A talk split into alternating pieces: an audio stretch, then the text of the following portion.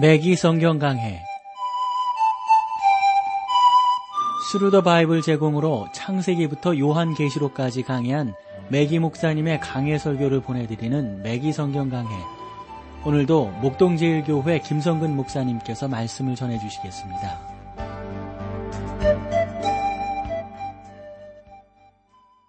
애청자 여러분 안녕하셨습니까? 맥기 성경 강해 자 오늘도 여러분들을 다니엘서로 모시겠는데요.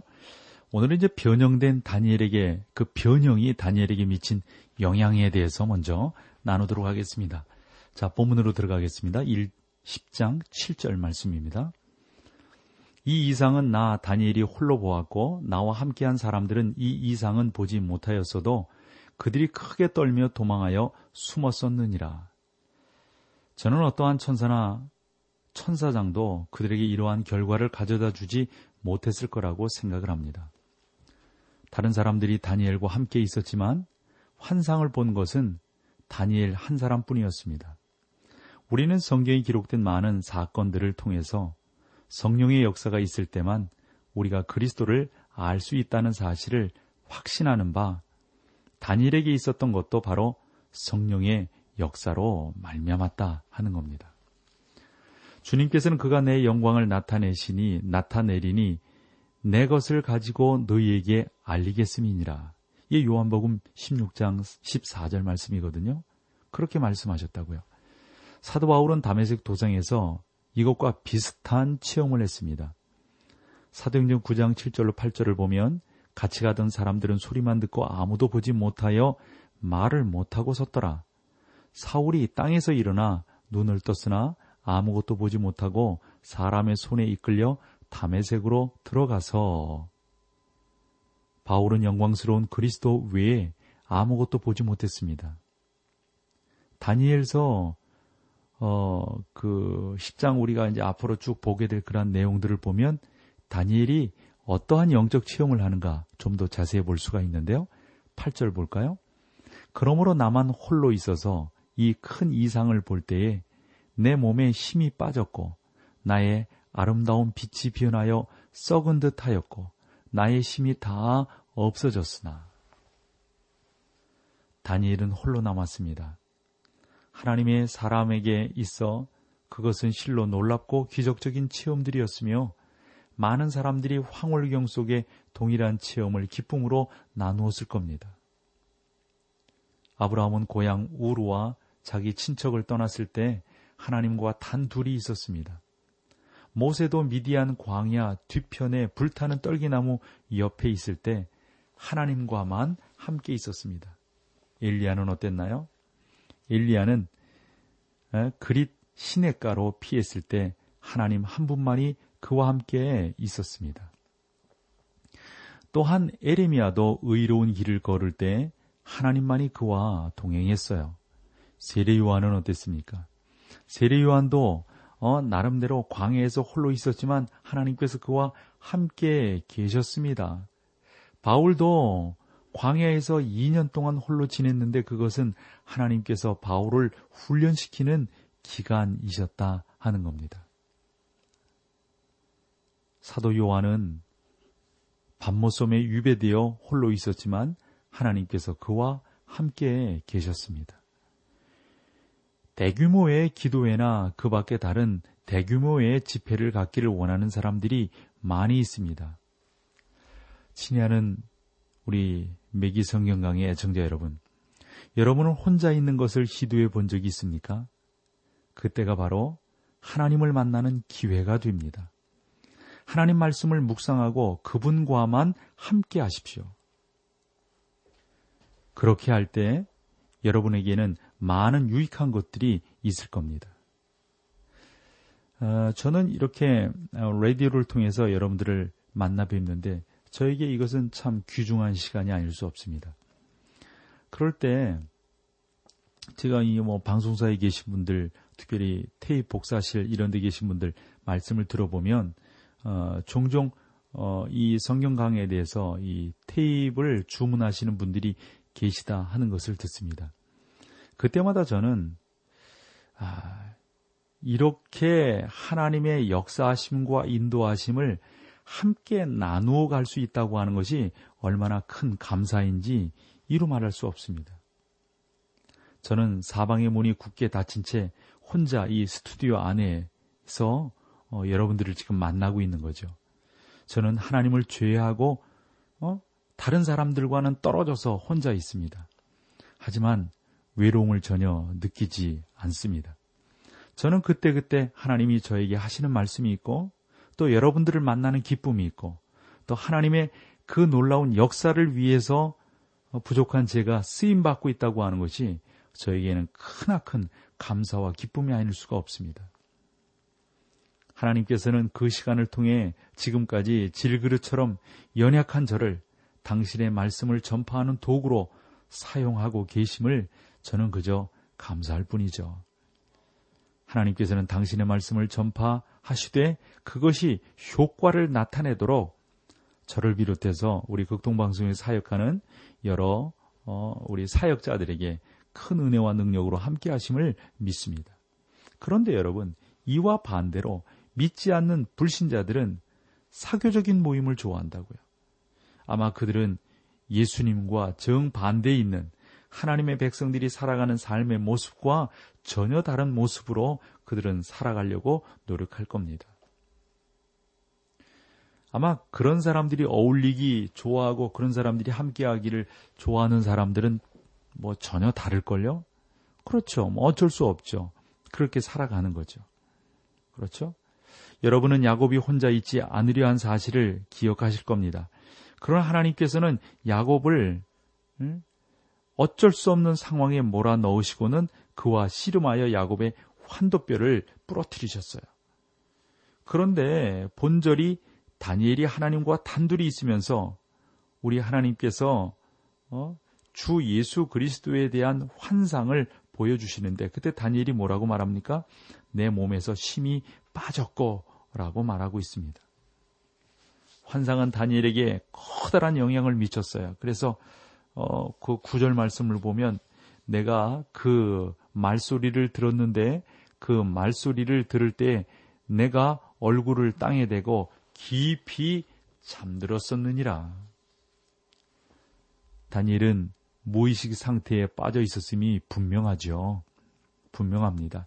그가 얼마나 오랫동안 의식을 잃었는지에 대해서는 알 수가 없습니다. 우리 주 예수께서 다니엘에게 떠나시고 다니엘의 의식을 회복시켜 주셨을 때 그는 천사가 찾아와 자기에게 수준 높은 것을 어, 이렇게 발견하게끔 한 것을 알 수가 있습니다.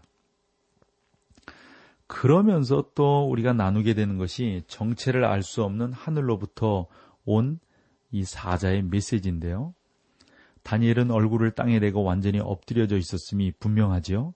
그때 어떤 한 손이 다니엘의 몸을 이렇게 스칩니다. 성경을 봐보세요. 10절이에요. 한 손이 있어 나를 어루만지기로 내가 떨더니 그가 내 무릎과 손바닥이 땅에 닿게 어, 일으키고 그랬습니다. 하늘로부터 온 사자는 성육신 하시기 이전에 그리스도께서 다니엘의 간구에 응답하기 위해 보낸 천사일 겁니다. 그러면 그가 누구일까요? 저는 가브리엘이라고 생각을 합니다. 왜냐하면 우리는 다른 경우에도 가브리엘이 하나님에게 보내진 하나님께 보여진 그러한 사실들을 알고 있기 때문입니다. 그러나 가브리엘 외에 다른 천사일 가능성도 배제할 수 없습니다. 자, 11절로 가볼까요? 내게 이르되 은총을 크게 받은 사람 다니엘아 내가 내게 이르는 말을 깨닫고 일어서라. 내가 내게 보내심을 받았느니라. 그가 내게 이 말을 한 후에 내가 떨며 일어섬에 여러분이 알다시피 다니엘은 먼저 땅에 납작 엎드렸습니다. 그리고는 무릎을 꿇고 어, 엎드려졌는데 그때 일어서라는 명령이 막 들립니다. 어, 그래서 그 보면은 은총을 크게 받은 사람 이런 표현이 있죠. 다니엘은 자기가 하나님의 큰 은총을 받은 사람이라는 사실을 다시 한번 상기시키고 있습니다. 우리는 우리가 하나님 나라에서 평가받을 어, 그러한 어, 사람들이라는 것을 우리가 잊어서는 안 되는 것이죠. 어, 그래서 우리가 늘 이 백보자 심판대 앞에 서야 되고 하나님의 인도하심 앞에 우리가 서서 그 극률하심을 본받지 않으면 안 된다라고 하는 것을 이해하시는 게 참 중요합니다.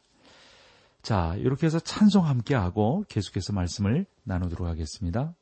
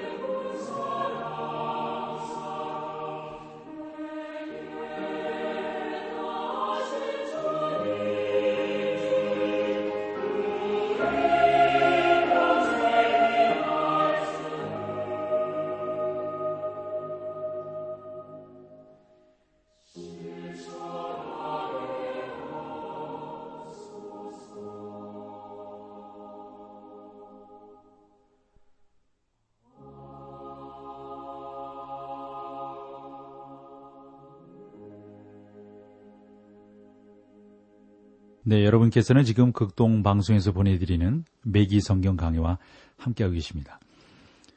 에, 자, 이제 성경 우리 보죠. 10장 9절 말씀으로 들어가 볼까요? 내가 그 말소리를 들었는데 그 말소리를 들을 때 내가 얼굴을 땅에 대고 깊이 잠들었었느니라. 그러니까 다니엘은 지금 무의식 상태에 빠져들어 있었음이 분명하지요. 깊이 잠들었다라고 하는 것은요. 그가 얼마나 오랫동안 의식을 잃었는지에 대해서는 우리가 알 수가 없습니다. 예수님께서 다니엘에게 이제 떠나시고 다니엘이 의식을 회복했을 때 그는 천사가 찾아와서 자기에게 수종드는 것을 발견하게 되는 거죠. 그래서 정체를 할 수 없는 하늘로부터 온 사자의 메시지를 지금 다니엘이 그러한 가운데서 듣게 됩니다. 다니엘은 얼굴을 땅에 대고 완전히 엎드려져 있었습니다. 그때 한 손이 다니엘의 몸을 이렇게 만지는 거예요. 스치고 있어요. 10절을 보세요. 한 손이 있어 나를 어루만지기로 내가 떨더니 그가 내 무릎과 손바닥이 땅에 닿게 일으키고 하늘로부터 온 사자는 성육신하시기 이전에 그리스도께서 다니엘의 간구에 응답하기 위해 보내신 천사라고 봅니다. 그러면 그 천사는 누구일까요? 저는 가브리엘이라고 보는 거죠. 아마 이런 내용들에 대해서 여러분들과 먼저 번에도 한번 나누었었죠. 그래서 가브리엘이 사실 가브리엘이라고 하는 그 천사의 이름이 제일 먼저 등장하는 게 이 다니엘서라고 하는 것도 여러분들에게 말씀을 드린 바 있습니다. 그러나 가브리엘 외에 다른 천사일 가능성도 배제할 수는 없습니다. 그렇게 가정하는 거지 이거다라고 딱 잘라서 말하는 건 아니에요. 말을 할 수는 또 없어요. 왜냐하면 거기에 그 천사가 가브리엘이라고 이렇게 말을 하지 않았으니까요. 그러나 분명히 성경에서 보면 가브리엘 가브리엘 천사의 직무가 있어요. 그것은 말씀을 전해주는 천사다라고 하는 겁니다. 어, 그래서 어, 우리가 11절을 봄으로써 또 하나의 또 힌트를 얻게 되죠. 어, 내게 이르되 은총을 크게 받은 사람 다니엘아 내가 내게 이르는 말을 깨닫고 일어서라. 내가 내게 보내심을 받았느니라. 그가 내게 이 말을 한 후에 내가 떨며 일어섬에 여러분이 아시다시피 다니엘은 먼저 땅에 납작 엎드려져 있는 겁니다. 그리고는 무릎을 꿇고 엎드렸는데 그때 일어서라는 명령이 좀 딱 주어지는 거예요. 그래서 일어서라고 하는 명령을 하면서 은총을 크게 받은 사람 다니엘은 자기가 하나님의 큰 은총을 받은 사람이라는 사실을 다시 한번 상기했습니다. 이것은 우리가 하늘나라에서 평가받은, 평가받는 너무도 아름다운 음, 그 영예가 아니겠어요? 은총을 크게 받은 김성근 목사요. 아유, 아유, 너무너무 감사해요. 그러한 평가를 받을 수만 있다면. 어떠세요, 여러분들? 그런 평가 받고 싶지 않으세요? 우리 소망하시자고요. 하나님이 그러한 은혜 주실 줄로 믿습니다. 12절, 13절로 가볼까요? 그가 내게 이르되, 다니엘아 두려워하지 말라. 내가 깨달으려 하여 내 하나님 앞에 스스로 겸비케 하기로 결심하던 첫날부터 내 말이 들으신 바 되었으므로 내가 내 말로 인하여 왔느니라. 그런데 바사 국군이 21일 동안 나를 막았으므로 내가 거기 바사국 왕들과 함께 머물러 있더니 군장 중 하나 미가엘이 와서 나를 도와주므로 여기서 휘장이 벗겨짐으로 하늘에서 전쟁이 진행되고 있는 것을 다니엘이 보게 됩니다.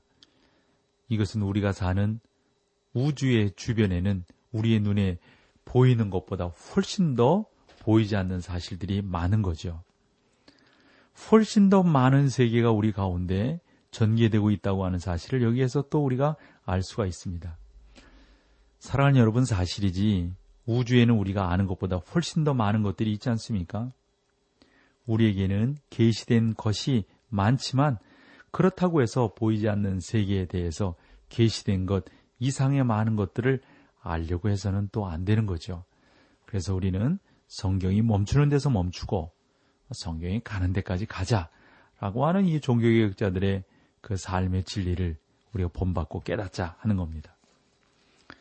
이것은 우리가 볼 수 있는 세계에는 오랫동안 걸쳐 선과 악, 어둠과 빛, 그리고 하나님과 사단 사이의 싸움이 계속되고 있음을 말씀해 주고 있습니다.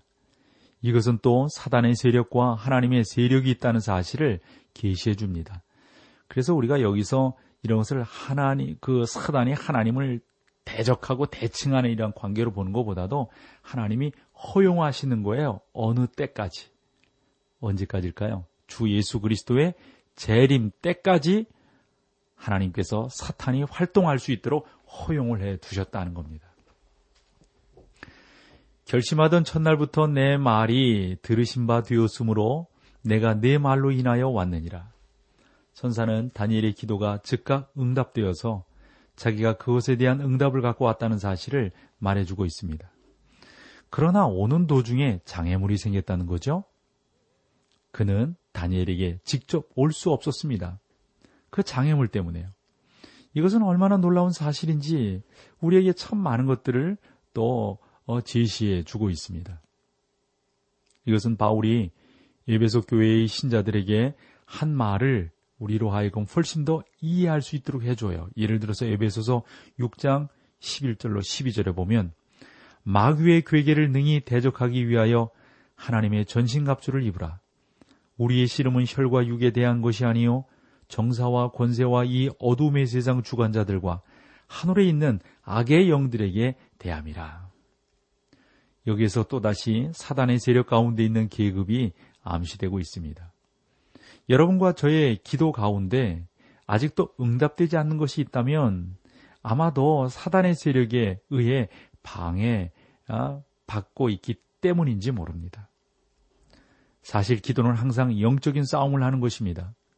바울은 기도가 영적 싸움이라는 사실을 분명히 말을 했어요. 로마서 15장 아, 30절에요. 형제들아 내가 우리 주 예수 그리스도로 말미암아 성령의 아, 사람으로 말미암아 너희를 권하노니 너희 기도에 나와 힘을 같이 하여 그렇죠? 나와 힘을 같이 하여 나를 위하여 하나님께 빌어. 여러분 힘을 같이 하여 이 말을 나타내는 헬라어가 수나고니좀이거든요. 이것은 필사적으로 노력하다라는 의미의 그러한 표현입니다. 그러니까 우리는 기도할 때 필사적인 노력을 해야 합니다. 아, 오늘날 기도가 많이 경시되고 있는 시대에 우리가 살아가고 있지 않습니까? 오늘날 대부분의 기도가 아주 유창하게 하거나 그렇지 않으면 매우 신학적입니다. 그러나 저는 우리가 유창하거나 신학적이지 않더라도 얼마든지 훌륭한 기도를 할 수 있다고 생각을 합니다. 진정한 기도는 매우 어, 힘쓰는 것입니다. 그것은 영적인 능력을 얻기 위해 장벽을 뚫고 나가는 것과 같습니다. 그것은 미사오구를 사용하거나 혹은 매우 심오하고 신학적인 말들을 통해 주님을 기쁘게 함으로 되는 것이 아니라, 예? 우리가 하나님 앞에서 아주 그냥 정말 전투하듯이요. 간절한 마음으로 주 앞에 나아가는 것이 무엇보다도 중요하다는 겁니다. 그러므로 우리 미기 성경 강의를 애청하시는 우리 사랑하는 성도 여러분, 우리는 지금 영적인 싸움을 하고 있는 것입니다. 천사는 다니엘에게 이렇게 말했습니다. 내가 기도하기 시작했을 때 하나님께서 응답하심으로 나를 보내셨느니라. 그러나 도중에 바사왕이 방해함으로 21일 동안 너에게 올 수 없었느니라. 그러면 여러분, 바사왕은 누굴까요? 세상의 왕이나 인간 왕이었다면 하나님의 사제를 방해할 수 있었을까요? 없습니다. 그러면 누굴까요? 그는 악령인 사단의 사자였음이 분명합니다. 우리는 하나님께서 천사들을 조직하셨다는 사실을 아는데 분명한 사실은 사단도 마치 군대와 악령과 같은 조직을 갖고 있다는 사실입니다. 그래서 뭐 우리 군대 조직을 보면 뭐 비열 장군이 있잖아요. 그다음에 뭐 영광급이 있고요. 위관급이 있고 그렇습니다. 그다음에 병들이 있습니다. 뭐 또뭐 뭐 하사관들도 있고 그렇죠. 천사는 바사 제국의 왕인 사단의 사자보다 약했을 약했음이 분명하다는 거죠. 따라서 그는 자기 힘으로 빠져나올 수가 없었고 보다 강한 힘의 지원을 청해야만 했습니다. 그러므로 천사장 미가엘이 와서 다니엘을 위한 길을 열어주지 않으면 안 되었던 겁니다. 길이 막힌 이유가 무엇일까요? 다니엘에게는 바사 왕국과 헬라 지국에 대한 정보가 어, 주어지게 됩니다. 그것에 대해서는 다음 장에서 우리가 살펴보게 되겠습니다만 사단은 그러한 정보가 누설되는 것을 두려워했던 것이죠. 그것은 사단이 인간에게 알려지는 것을 싫어한 비밀 정보였습니다. 그러나 하나님께서는 그것을 다니엘에게 알려주기를 원하셨습니다. 내가 거기서 바사국 왕들과 함께 머물러 있더니 군장 중 하나 미가엘이 와서 나를 도와주므로 이때 바사국의 왕들 이 왕들은 그 당시 다니엘이 바사 제국에 있었다는 사실을 우리가 기억하게 하는 그런 내용입니다. 이 왕들이 참여한 싸움이 진행되었음이 분명한데 그러므로 천사에게는 그를 도와줄 하늘로부터 오는 세력이 필요했단 말이죠. 다니엘이 사자에게 던져진 사건이 일어난 것이 바로 이 무렵이 아닌가 싶은 거예요. 우리가 보는 것처럼 주님께서는 다니엘이 전혀 모르는 가운데도 그를 그를 위해 적극적으로 역사하고 계셨습니다. 사랑하는 우리 미기 성경강의 애청자 여러분, 여러분들이 그러한 신앙에서 승리할 수 있기를 간절히 소망합니다. 그래야만 우리가 이기게 되는 줄로 믿습니다. 자, 오늘 여기까지 하고요. 다음 시간에 여러분들 다시 찾아뵙겠습니다. 고맙습니다. 맥기 성경 강해 지금까지 Thru the Bible 제공으로 창세기부터 요한계시록까지 강해한 맥기 목사님의 강해 설교를 목동제일교회 김성근 목사님께서 전해주셨습니다. 이 시간 방송 들으시고 청취 소감을 보내주신 분께는 나침반 출판사에서 신앙서적을 보내드립니다. 청취 소감을 남겨주실 분들은 극동방송 홈페이지에 맥기 성경 강해로 들어오셔서 사연을 남겨주시거나 문자로 참여하실 분들은 한 통에 50원의 유료 문자 샵 1069, 샵 1069번으로 보내주시기 바랍니다. 매기 성경 강해 오늘 순서를 마칩니다.